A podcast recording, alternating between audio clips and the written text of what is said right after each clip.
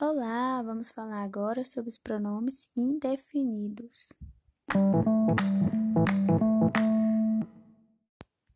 Os pronomes indefinidos são aqueles que se referem ao substantivo de modo vago, impreciso ou genérico. Podem ser variáveis, isto é, sofrer flexão de gênero e número, ficar masculino, feminino, singular ou plural, ou invariáveis.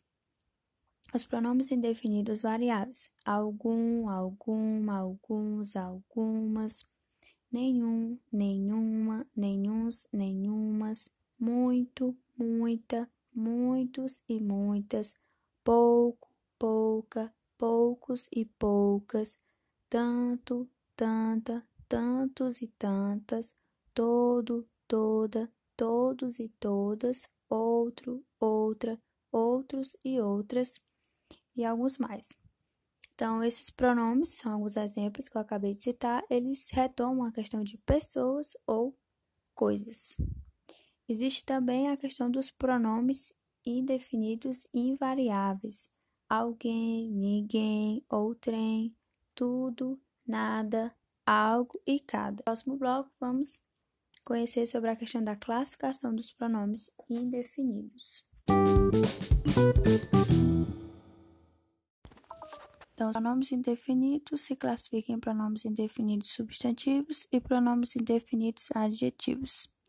Os pronomes indefinidos substantivos assumem o lugar do ser ou da quantidade aproximada de seres na frase.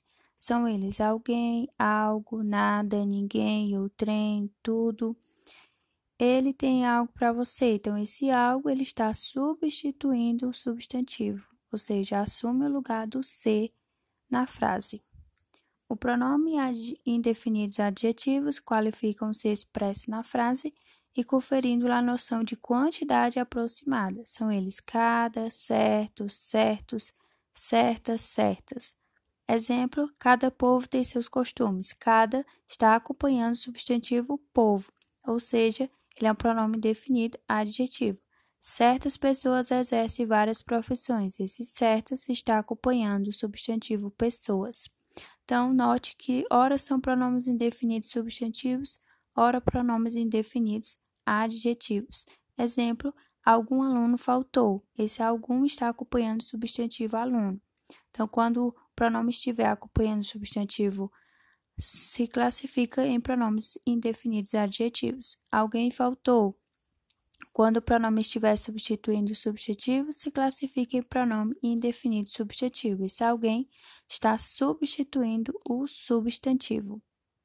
Existem também as locuções pronominais indefinidas, exemplo, qualquer um, quantos quer, cada um, cada qual, quem quer, seja quem for, seja qual for, todo aquele, tal qual, tal e qual, um ou outro, um, uma ou outra.